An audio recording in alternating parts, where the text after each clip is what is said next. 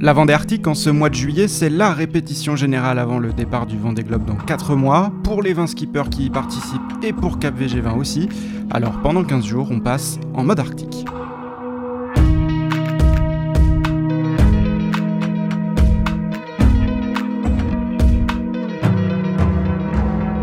Aujourd'hui, vendredi 10 juillet, épisode 7, mais le chiffre du jour c'est bien 6, parce qu'après 6 jours de mer, ils sont 6 skippers à être quasiment alignés à l'avant de la course.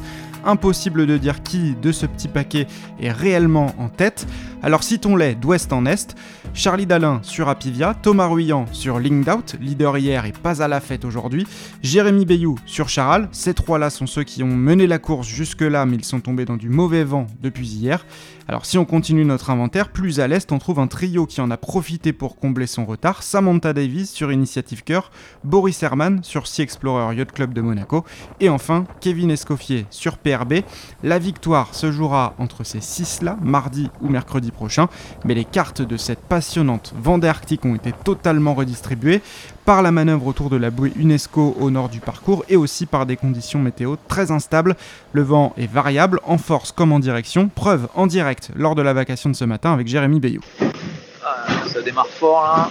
Tu vois, là, le vent il est monté euh, de 7 nœuds, le bateau il est passé de 7 nœuds à 23 nœuds. Dans ces conditions, il faut toujours être attentif, difficile de dormir. En revanche, Clarisse Kremer, un peu en retrait, 9ème, profite enfin d'un temps calme. Ça fait du bien de se poser un peu sur ces grosses machines de guerre et de faire euh, autre chose, de lire un peu un bouquin, d'écouter de, la musique, de regarder dehors, profiter de la mer, sans être un peu tendu euh, comme au début. Quoi. Et que ce soit Jérémy à l'avant ou Clarisse en milieu de flotte, le menu du jour est identique. Un petit plat Charles Sport, testé et validé par votre serviteur. Voilà, on va se régaler. Du bœuf Charles Ma foi, c'était pas mauvais non plus. à la table de Maxime Sorel aussi, c'est l'heure du repas, mais là, la cuisine est maison. Petite tartine euh, comté euh, copa. Il faudrait presque un toaster, quoi.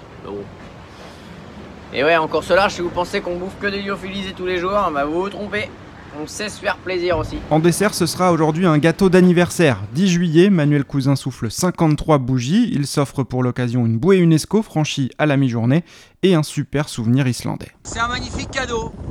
Un point notable, c'est que pour la première fois, euh, on n'a pas eu de nuit du tout. Il a fait au mieux euh, légèrement sombre.